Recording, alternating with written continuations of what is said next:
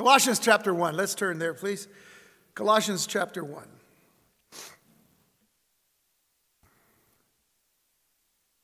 Now, I'm just going to say outright that I'm not, uh, I don't apologize for the pace that I'm taking through this particular chapter, chapter 1 of Colossians. But I, I, I want to explain it because I believe it is, it is imperative for us to realize the importance of establishing a tremendous foundation of, of, of the doctrines that, that Paul is presenting to this young church as, as he prepares to explain to them uh, the issues of false uh, teachings that, are, that were rampant in the church then. Coming in through, uh, uh, primarily through three avenues uh, you know, the, the Jewish legalism, the Greek philosophy, and the Eastern mysticism of the time. Why is that important to us? Because the same things are, are in the church today. And it's a sad thing that we have to deal with that only because many churches have, in fact, put aside the Word of God and don't trust in the Word of God as they should. So here we are with the Word of God open, I hope and pray. Amen? I'm ready to study God's Word as He desires for us to be prepared and ready to give an answer to every man the hope that lies within us. Paul here now uh, is praying, but he's doing more than praying. He is also instructing in prayer. Now, last week we looked at, at, at Paul's perspective on prayer, and it was something that he was also wanting the church to approach prayer with God's perspective in mind, not the world's perspective, but God's perspective. Looking at things from, from God's point of view. What we're looking at today would be verses uh, 12 through 14, which would now include praise as a part of his prayer. But as he was also praising the Lord, he was teaching the church to praise the Lord for certain things. So that's where we are here today.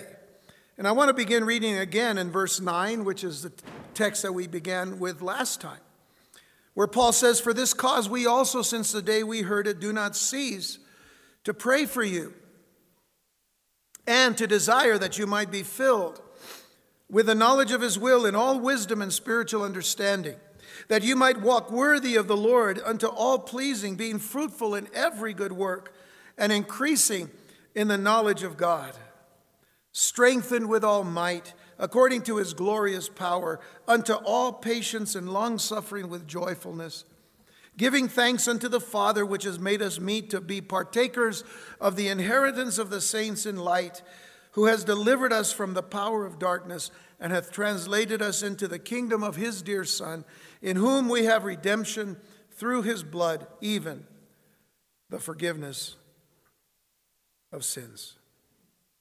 Having focused our attention last time then on Paul's perspective on prayer and his prayer for perspective in verses 9 through 11, we now look at another aspect of the apostles' prayer life, and that was, of course, thanksgiving and praise.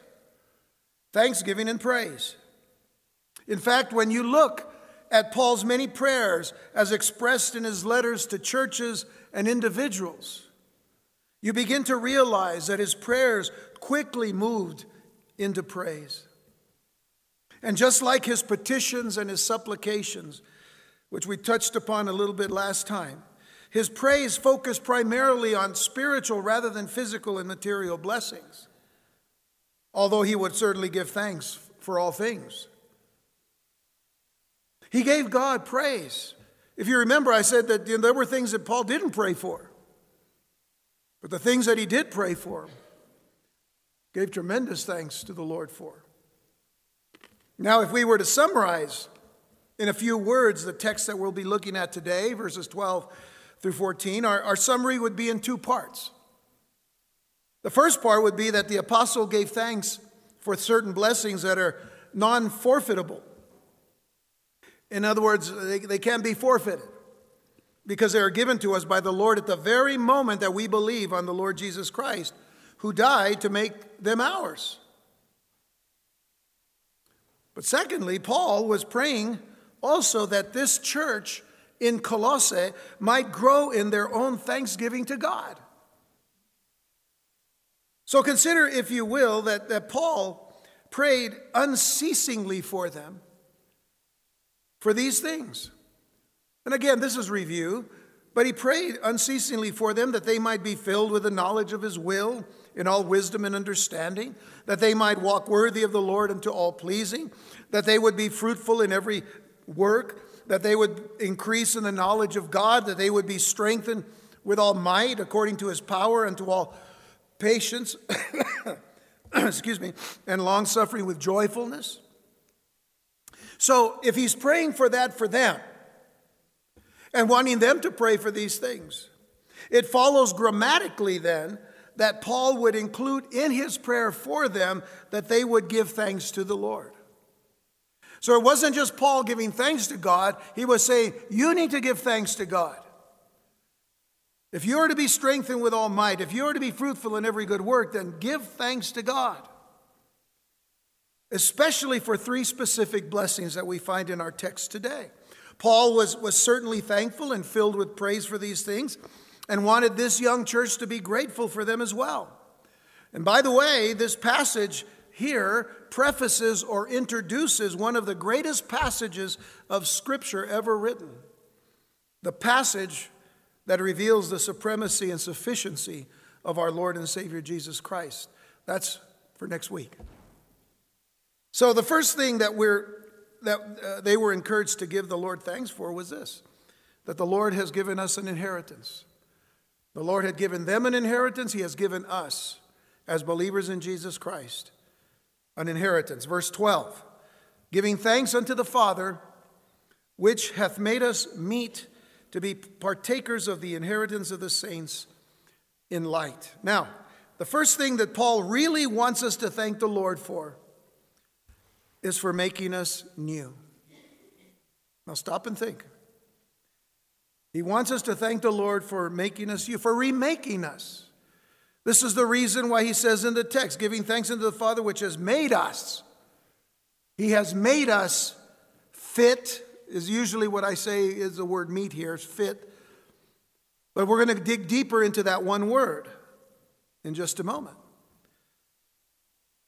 We have to understand that God has to remake us. Because of the fall of man in the garden, Genesis chapter 3, something was lost to us and something was left to us.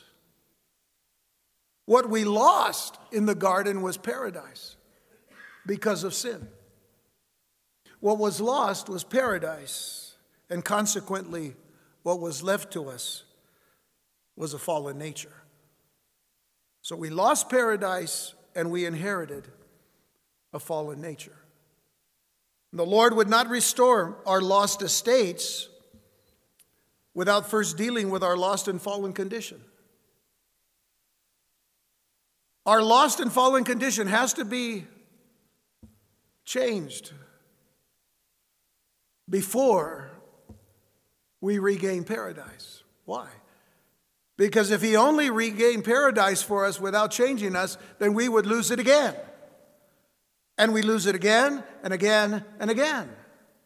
This is the reason why we're not saved by works. This is the reason why we're not saved by the things that we do. We are saved by grace through faith, and that not of ourselves. It is the gift of God. So we had to be made new. And so Paul had written, for example, in 2 Corinthians chapter 5, verse 17, a, a, verse of scripture that every believer needs to memorize and know. Therefore, if any man be in Christ, he is a new creature. Old things are passed away. Behold, all things are become new. You know, the wonderful thing about being a believer in Jesus Christ is it doesn't matter how old you are, you're still new. I mean, you could be really old. And you could be really young, but you're always new. Because you are eternal now. in the sense that you are eternal with God, with Christ, forever and ever. All things are become new. We can wake up in the morning as believers in Jesus Christ. We, well, okay, so we might have a little creak here, a little creak there, uh, uh, mm, you know, whatever. But once we get going, one thing is for sure we know that we're new in Christ. Don't ever think you get old in Christ. You just get old in your body. But you're not worried about that. Why? Because He has promised you a new body. Amen? New. Paul in Romans chapter 6, verses 1 through 4 says, What shall we say then? Shall we continue in sin that grace may abound? God forbid, he says. How shall we that are dead to sin live any longer therein? Now we're getting to the nitty gritty about the very fact that we need to be remade. He says, Know ye not that so many of us, were, as we're baptized into Jesus Christ, were baptized into his death? We've already died spiritually. We have to die to ourselves. We have to die to sin. We have to die to the world. That is why we identify with the death of Jesus Christ for us. Because the perfect one, the one who was without sin, died on our behalf. We need to identify with him. And this is what Paul is saying here. Know ye not that so many of us, as we're baptized into Jesus Christ, we're baptized into his death, as we are making this public confession of faith before people? We're in fact speaking about the thing that happened to us because it says in verse 4 therefore we are buried with him by baptism into death, put into the water. That like as Christ was raised up from the dead by the glory of the Father, even so we also should walk in newness of life. We come out of that water. The whole picture is we were dead. Our sins were remaining there in the grave, in the tomb, in the water, as it were. But we came out walking in newness of life. That's the significance of, of, of what we do by being baptized uh, publicly so people would know. That inward work of God in Christ in us. Because we were dead spiritually, but now we've been made alive. New creatures in Christ. The old passed away, all have become new. And this is one reason why Paul in Galatians 2:20 says, "I am crucified with Christ." He identifies with the cross. He, we should identify with the cross. I am crucified with Christ, nevertheless I live. Yet not I, but Christ liveth in me, and the life which I now live in the flesh. I live by the faith of the Son of God, who loved me and gave himself for me. That, that's an important aspect to what we're going to learn uh, the, the church is, is, is dealing with uh, as far as the Gnostic heresies are concerned. Paul says, I, I, though I'm in the flesh, he says, uh, the life that I now live in the flesh, I live by the faith of the Son of God who loved me and gave himself for me. I'm still in flesh, but one thing is for sure who I am has been remade. A new creature in Christ. The old has passed away. And what Paul is saying in our text in verse 12, going back to Colossians 1, is that through the Lord's plan of redemption, for God so loved the world that he gave his only begotten Son, that whosoever believeth in him should not perish but have everlasting life. That, that through the Lord's plan of redemption, God makes us meet to be partakers of the inheritance. The word that Paul uses for meet here is the Greek word hikanu. Hikanu. Uh, H I K A N O O, for those who like to, you know, keep the scorecard. Hikanu. It occurs only here and one other place in 2 Corinthians 3, verse 6, and I'll get to that in a moment. But it literally means to enable, it means to make efficient. It can also mean to make someone or something qualified or sufficient. So it's a, it's a, it's a powerful word that He has made us fit he has made us enabled. He has qualified us. He has made us efficient and sufficient. For what? To be partakers of the inheritance. When you add the words in 2 Corinthians 3, verse 6, the other place where the word hikanu is mentioned, notice that it says, Who also has made us able. That's hikanu, made us able. able ministers of the New Testament as it goes on. But that's what it says. He has made us able. He has made us sufficient. He has made us qualified. He has qualified us. And, and really, that's the better understanding here because the, uh, uh, the understanding would be that God has made us able, qualified us, and enabled us to be partakers. In other words, we were disqualified in Adam at the fall. When Adam fell, everyone born from then on, what happened? We were all born into sin because of that initial sin, because of that first sin. Everyone was born in sin except one Jesus. Is this a test? Jesus, the only one that didn't sin, was not born in sin. So we were disqualified in Adam at the fall from handling our inheritance. We are now qualified, not by works of righteousness which we have done, but according to his mercy, he has saved us. We are now qualified to handle our inheritance in Christ. But to do so, he remade us. He made us new, which hath made us meet to be partakers. Made us. One good way of seeing this is by considering the difference between the prodigal son's going away prayer and his coming home prayer. You all know the story of the prodigal son for the most part. I hope you do. Here was a, a son of a wealthy, blessed man. He was the younger son. There were two sons. One, uh, the elder, of course, would be the one to receive the double portion of the inheritance. And if there were only two sons, then the youngest son would receive one portion and the other would receive two. So it would have been divided, you know, in thirds, but two would go to the elder son and, and one would go to the younger son. And the younger son comes to the father one day. And this was his prayer. If you, if, if, if you don't mind me calling it a prayer for just a moment. Because in Luke 15, verse 12, it says, The younger of them said to his father, Father, give me. You know those two words? Give me. Give me the portion of goods that falleth to me. In other words, give me my inheritance now. Give me what is supposed to be mine now and he divided unto them his living. Now, a very selfish, very selfish uh, request, a very selfish prayer. Give me. Because if you understand the time and, and, and, and the culture, he says, Give me my inheritance because, as far as I'm concerned, to me, you're dead. Because that's the only time that inheritance would be given, and the father would be dead. How painful that is.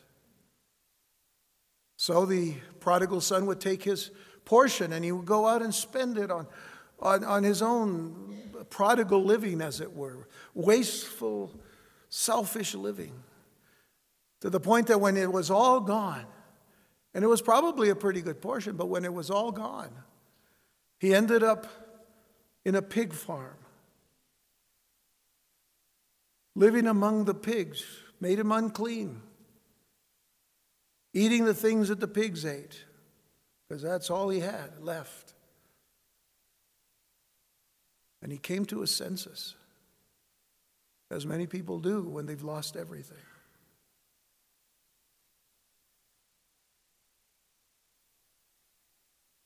He thought to himself, what could he do?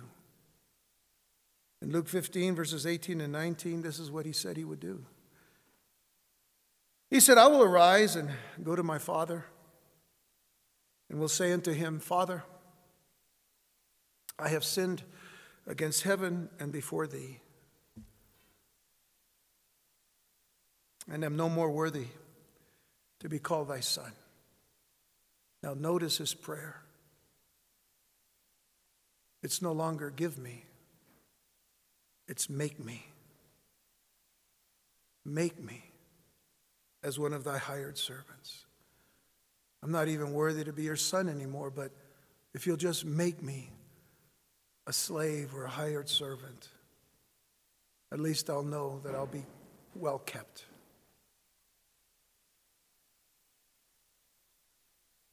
Well, we know what happened. The father who had daily waited to see his son would never forgotten his son would look out on the horizon each and every day to see if he would see his son. And one day he saw him out on the horizon. And the father did something that was so uncharacteristic of a person who was of great wealth and of, of great reputation. He, he ran, which means that he had to have lifted his, his robe and, and, and girded it around his waist, or else he held it and he just ran. And there he goes, his skinny legs exposed to the people all around him, and everybody's going, What's he doing? And he runs to his son, who's coming with this desire to ask him to pray, you know, or ask him to make him a hired servant. And instead, before he could even get a word out, the father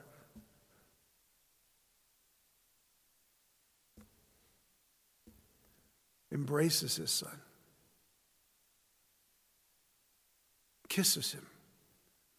Mm. Coming from a pig farm, he's unclean and stinky too, I'm sure.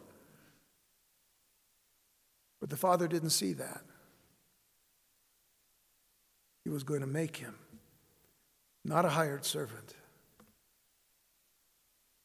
but a son who had died and is now alive again a son who was lost but is now found. And he kissed him and he put on shoes and a robe and he gave him his ring. We marvel at the change already produced in him and at the response of the father to his son who was once dead and now alive. That was us. That was each and every one of us who has come back to our Creator. And what the Lord has done for us through His Son, our Lord and Savior Jesus Christ, has remade us and has equipped us to, to enter into a bright and a shining inheritance. Partakers, it says, of the inheritance of the saints in light, or literally in the light. For indeed, we once lived completely in the darkness of this world. The word that the Apostle Paul uses for light is the word phos, P H O S. Phosphorus is a word that comes from that particular root. But phos light, is, is absolute. It is an absolute light and, and the word phos is, is, is the very opposite of darkness. It is the very opposite of darkness. The primary reference here is to our spiritual blessings as believers that enable us to live for God in the darkness of this world, not to mention the wonders of heaven that await every believer. Why? Because when we get to heaven, the Bible says there is no darkness. There will not be any night. There will always be light, the light that shines forth from the very throne of God. And it is a light that will be forever. And by the way, you know, we don't need night anymore, so don't think that just with all this light it's going to be a boring time. We don't even know what we have coming for us, what we're awaiting, and what's awaiting us in the presence of Almighty God. God is to be our eternal home. Christ is to be our eternal home, which means that our inheritance has no need of natural or artificial light whatsoever. And do you know that the Apostle Paul had seen this light? He had actually seen this light. Acts 26, verse 13 there before King Agrippa. He's giving his testimony. And he says to him, At midday, O king, I saw in the way a light from heaven, above the brightness of the sun, shining round about me and them which journeyed with me. He saw that light. a light that was incomparable here on this earth. And when he gives his testimony to the Corinthian church in 2 Corinthians 12, verses 1 through 4. He says, It is not expedient for me, doubtless, to glory.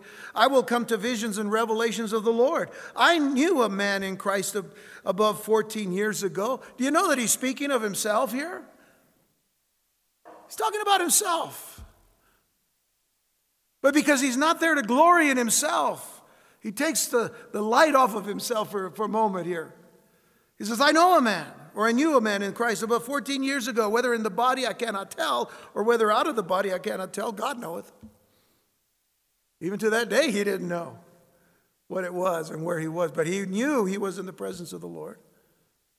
And then he goes on and talks about him some more. He says, Such a one caught up to the third heaven. And I knew such a man. Of course he did, it was him. And I knew such a man, whether in the body or out of the body, I cannot tell, God knoweth. How that he was caught up into paradise and heard unspeakable words, which it is not lawful for a man to utter. Paul is saying, I saw this light and I've seen this place. Why God chose to do that for me, I don't know. All I know is that I am still the least of all the saints. I'm still the least of the apostles and less than the least of all believers.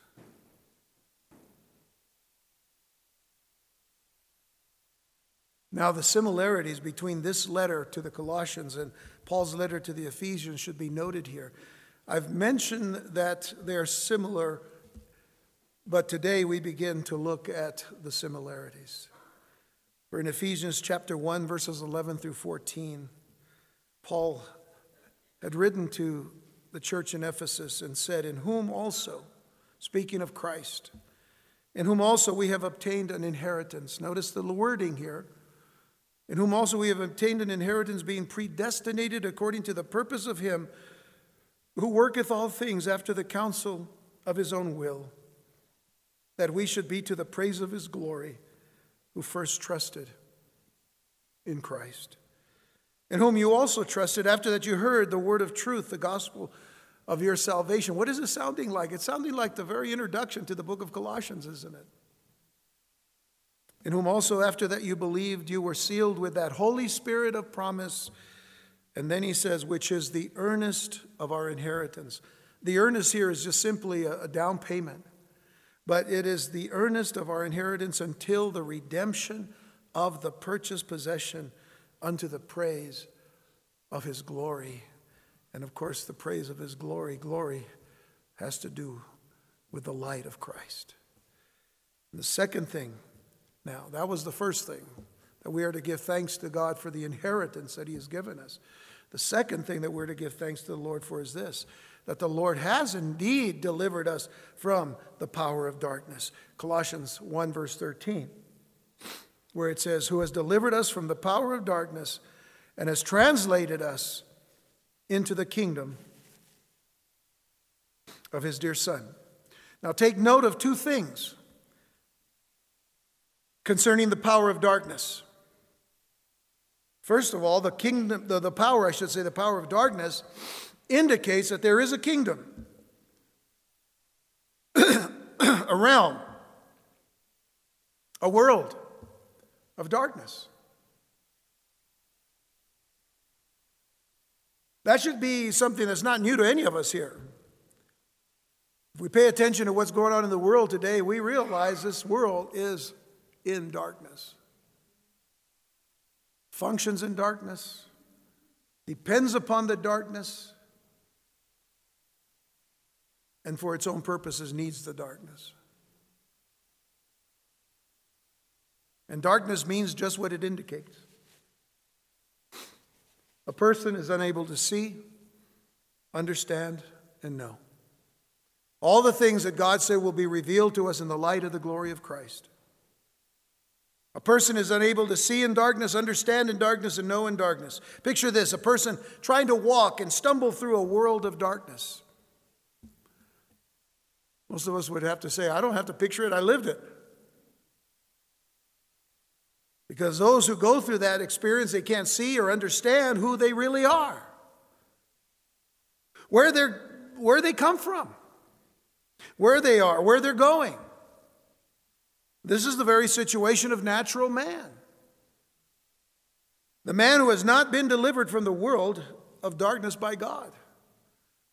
So man has received uh, certain information, you know, that, uh, that the enemy is so glad to, to bring through secular humanists and, and uh godless educators and all that says, you know, you, you, you know, there's no God. I mean, you, how, how can it be possible that, that God created the, you know, the heavens and the earth in six 24-hour days? No, no, no. We've evolved for millions and billions of years. You know, there's evolution and all of that. And, and in fact, you know, how big everything is that, that we just live on this little blue uh, dot uh, called, called Earth, you know, and, you know, when the light uh, goes out and we die, we just die, and then that's it. There's nothing else after that.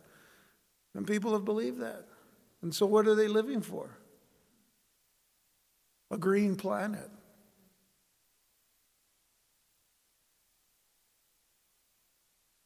Is that helping any? We'll save the whales, but we don't save the babies. See the mindset? Darkness. Unregenerate man does not know why God created him. For the most part, they don't believe that God created them. But if they ever thought about it, they would not know why God created him, what God has planned for him.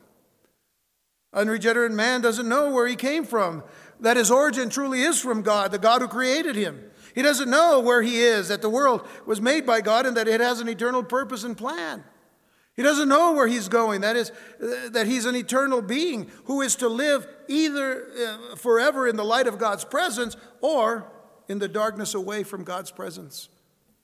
And that for an eternity in darkness. The darkness is the realm in which the unbeliever lives and moves. The world of darkness is a kingdom in rebellion against God. The darkness came to this earth in Genesis chapter 3. And Paul said in Ephesians chapter 5, verses 6 to 11, Let no man deceive you with vain words. For because of these things cometh the wrath of God upon the children of disobedience. Be not ye therefore partakers with them. For you were sometimes darkness now, very literally, that just means you were for a time in darkness. The time you came into this earth and into this world. But now you are light in the Lord. You're light. Believer in Jesus Christ, you are light. Even Jesus himself In Matthew 5 says, You are the light of the world. A city upon a hill cannot be hidden. You're light. So walk as children of light. For the fruit of the Spirit is in all goodness and righteousness and truth, proving what is acceptable unto the Lord, and have no fellowship with the unfruitful works of darkness. You know, God, God has called us to be fruitful, but here we find that we sometimes associate and fellowship with unfruitful works of darkness. Darkness will never have fruitful works. Fruitful works that will matter for an eternity. Fruitful works that will matter in somebody's life forever. He says, Have no fellowship with the unfruitful works of darkness, but rather reprove them, rebuke them. too often in the church. We're beginning to believe the, the, the, world, you know. Well, do you believe that this is a sin? Do you believe that that is a sin? Well, you know, I don't want to judge anyone. Well, I mean, Jesus didn't, didn't Jesus say, "Judge not, lest you be judged"? Well, Jesus also said, "You shall know them by their fruit," which requires something. You got to judge. You have to judge fruit. I would like to judge a fruit before I eat it. It might look pretty on the outside, it might be very rotten on the inside. The very fact is, there are some things that are abominations to the Lord, and people today are saying, I don't want, I don't want to get involved.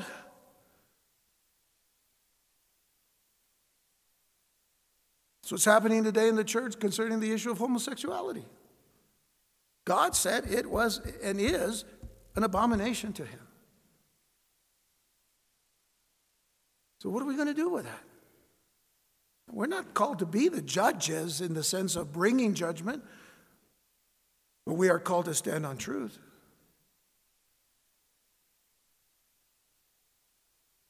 You know what is said of Jesus in John chapter 1, verses 4 and 5? In him was life, and the life was the light of men. His life is our light. And the light shineth in darkness, and notice this the darkness comprehended it not.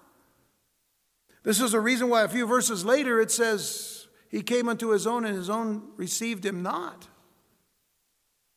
But to as many as received him, to them gave he the right to become the sons of God, to as many as believe in his name. All of that is connected to this very light that shines in darkness. Later on in John chapter 3, verses 19 through 21, words that can be attributed to Jesus himself, it says, And this is the condemnation that light has come into the world, and men love darkness rather than light, because their deeds were evil. Now, for the most part, man does not want light to expose his, his deeds to the world. In other cases, they don't even care. But no one loves the light that shines upon these particular uh, sins. For everyone that doeth evil hateth the light, neither cometh to the light lest his deeds should be reproved. But he that doeth truth cometh to the light that his deeds may be made manifest that they are wrought in God, they are produced in God. So, so getting back to our text here. It is the Lord who has delivered us from darkness. It is the Lord who has delivered us from darkness. Uh, it, it, tells us uh, the word delivered there is erusato, to, to rescue or to snatch from. He has rescued us from darkness. That is the reason why we should not take it lightly that God has taken us out of the world and put us into his kingdom. Even though we're still in the world, we're not of the world. He has delivered us rescued us, snatched us from darkness. And he's also done one other thing. He has also translated us or transferred us into the kingdom of his dear son. So he has taken us, snatched us out of darkness, put us into the kingdom of his dear son, which is a kingdom of light. And by the way, the word translated there in the Greek is the word methistemi, which means to be transferred or carried away. So he's carried us from one place into another. And folks, if, if we realize this with all of our uh, sincerity and all of our hearts, I don't want to go back to the darkness. Something's wrong when we like, we, well, I like the light over here, but something that, right, folks, hey, in the flesh, there's something attractive in the darkness. Right? But as believers in Jesus Christ, to know the price that was paid to get us from one kingdom to another, don't want it. I've had enough. And our flesh will be tempted day by day by day. He has removed us, in other words.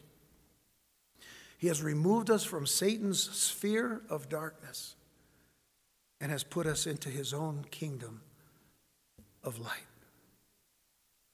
And for this, we should praise the Lord and give thanks to him daily for this very thing.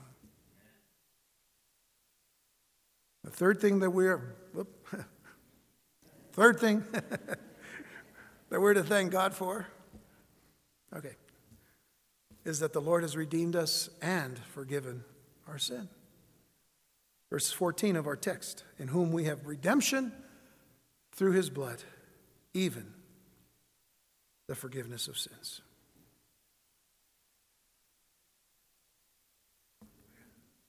There were rivers, rivers of blood that flowed from the sacrifices of Old Testament times. The rivers of blood that flowed from all the animal sacrifices that God had told his people need to be sacrificed in a certain way and at certain times. And yet, and they could know this, and we should know this. These rivers could never redeem people from their sins.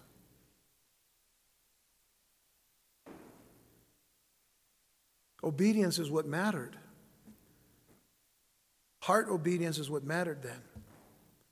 But those rivers of blood never could redeem people from their sins. The apostle put it this way in, in Hebrews chapter 12, uh, I'm sorry, Hebrews chapter 10, verse 1. It says, For the law having a shadow of good things to come. That's what the blood was. That's what all these rivers of blood were all about. They were, they were shadows of good things to come. The law having a shadow of good things to come and not the very image of the things, can never, with those sacrifices, notice, which they offered year by year continually, make the comers thereunto perfect. Those who came and brought the sacrifices never make them perfect. We all know that a shadow of a meal could never satisfy the hunger of a starving man.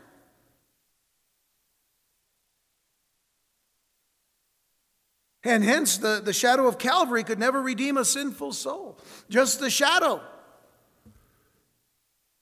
The shadow of the cross could not do it. It was the cross itself. It was Jesus on that cross. It was Jesus who had suffered, who had been beaten and placed upon that cross with nails, in, uh, you know, the, the uh, nails in his hands and his feet, the, the thorn, crown of thorns on his head.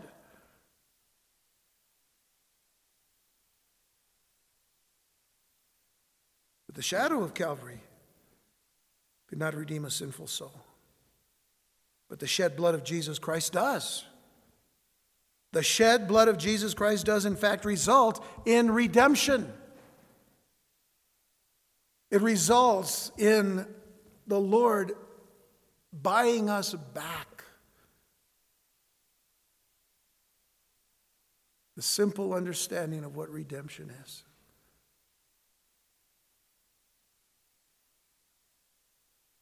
I've talked about it many times when I talk about green stamps and gold, gold bond stamps. How many of you remember those? Okay, a few older people here. Don't worry, I've been there. I used to lick those stamps for my mom. My tongue was about this long. I used to like it when they came out with the bigger stamps. That you know, you only need three for a page instead of you know twenty or whatever it was. then my mom discovered sponge. Mom, uh, keep using your tongue, honey. Okay. You take that book of stamps to a redemption center, and you could buy things. Got a Bible. One book, got a Bible.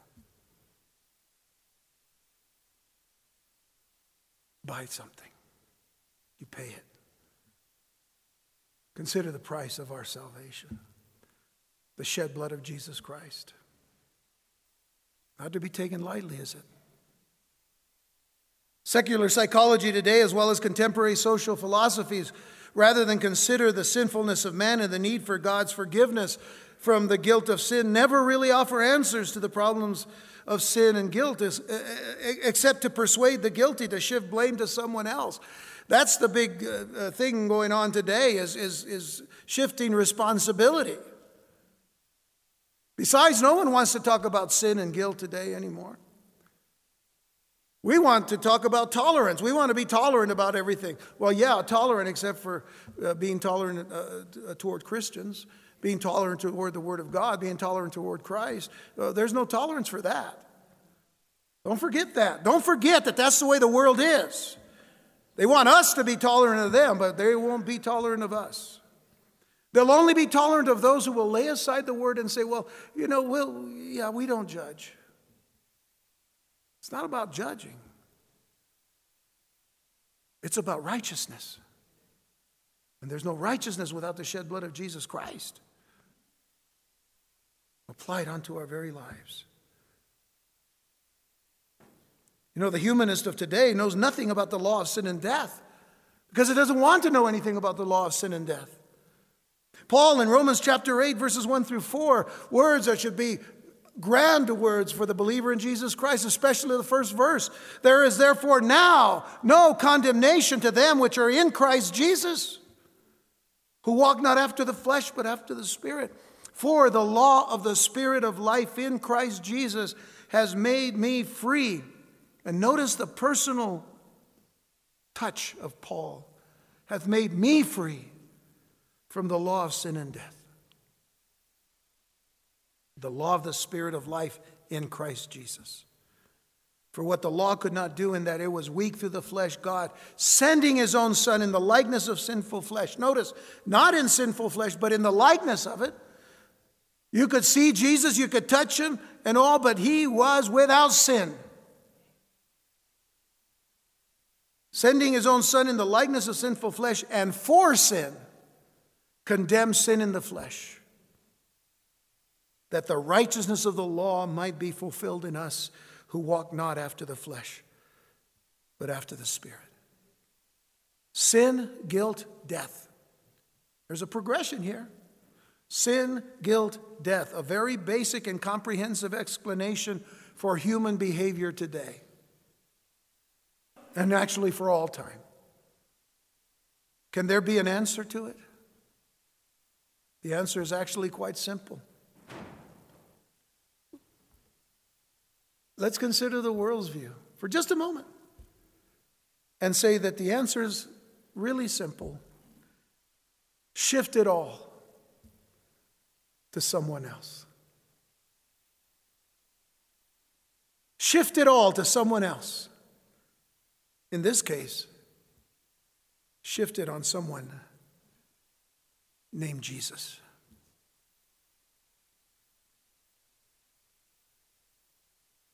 And take his life in exchange.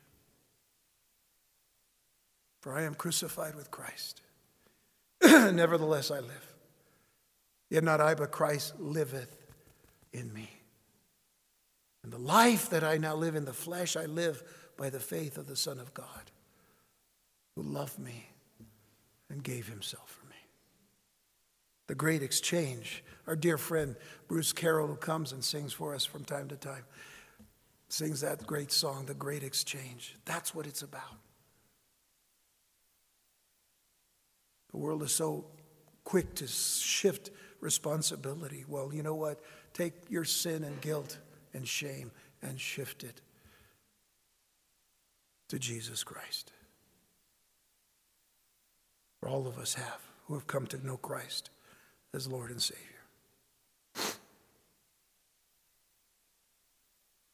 This is the reason why we can have redemption through his blood, even the forgiveness of sins. And who can forgive sins ultimately but God only? Even he can forgive only on the basis of the shed blood of Christ. And once again, Paul in Ephesians writes this and in fact, I'm going to close with this. But it's a long passage, so don't think that you're leaving right away. Ephesians chapter 1, verse 7. It says, In whom we have redemption through his blood, the forgiveness of sins. Sound familiar? You see, when you look at the book of Ephesians, you're looking at a book that was designed uh, to give doctrine and application. In a simple way of, of, of examining the whole book of Ephesians, the first three chapters of Ephesians is all doctrine. The doctrine of what Christ came to do for us. In Him is a very key phrase of the first three chapters of Ephesians, but the chapters four through six is the application of those doctrines. Colossians is a much smaller book, but it contains much of the same doctrine. As we notice here, how close to much of what we're seeing in Colossians. Now, Paul is laying again the doctrine down for the Colossians so that they might be ready to give uh, answers to these issues that they're having to face, the challenges of, of false teaching and, and the Gnostic heresy, which we are going to come to pretty soon. so, in whom we have redemption through his blood, the forgiveness of sins, according to the riches of his grace, the riches of his undeserved favor toward us, wherein he has abounded toward us in all wisdom and prudence, having made known unto us the mystery of his will. Uh, it's almost a, re- a repetition of the, of the greeting and salutation of Paul to the Colossians. Having made known unto us the mystery of his will, according to his good pleasure, which he has purposed in himself that in the dispensation of the fullness of times he might gather together in one all things in Christ, both which are in heaven and which are on earth, even in him. And now notice this, verse 11. in whom also we have obtained an inheritance. Now I know that we repeat, we're repeating what we read earlier, but it's okay. Repetition is a good teacher. In whom also we have obtained an inheritance being predestinated according to the purpose of him who worketh all things after the counsel of his own will. And don't forget, God has seen the beginning from the end, the end from the beginning, that we should be to the praise of his glory who first trusted in Christ, in whom you also trusted after that you heard the word of truth, the gospel of your salvation, the very thing that he says to the Colossian church, that he was so excited to know that they had trusted in the word of truth and the gospel. In whom also that after that you believed you were sealed with that Holy Spirit of promise. And he speaks of them knowing the love of the Spirit. And then he says, which is the earnest or the down payment of our inheritance until the redemption of the purchased possession, unto the praise of his glory, until the redemption, the full redemption of every believer this is the reason why we are saved. We were saved. We are being saved, and we will be saved. We are waiting for that day to come unto the praise of his glory. The Lord would have us to pray from God's perspective and He would have us to praise for God's great and awesome works. And every believer should take hold of these principles of prayer because there is much for us to give thanks to God for, much for us to give God praise for at all times. It's like the psalm that says, I will bless the Lord at all times. His praise shall continually be in my mouth. Let that be you today. Amen? Let that be all of us here today. Father, we thank you for your mercies and your goodness. We thank you so much for what you have done when you sent your only begotten Son, our Lord and Savior Jesus Christ, to come to this earth to die for us, to do that one thing that we could never do for ourselves because we were in sin. We were in the kingdom of darkness. We, Lord God, did not understand light the way you want us to understand it today. So we are thankful and we are blessed to have this privilege of sharing, Lord God your word and for having your word to proclaim and to testify to for what it has done for us and what it continues to do as we wait for the return of Jesus Christ. As we wait for Jesus to come and to gather his, his bride together and to take us home. Father, I pray for those who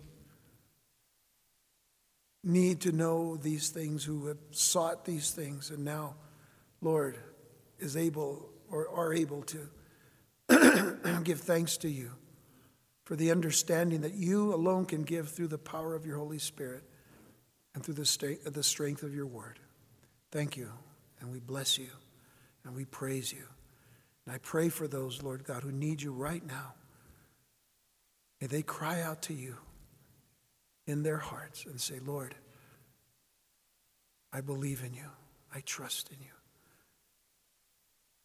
And I confess with my mouth the Lord Jesus Christ and believe in my heart that he's risen from the dead.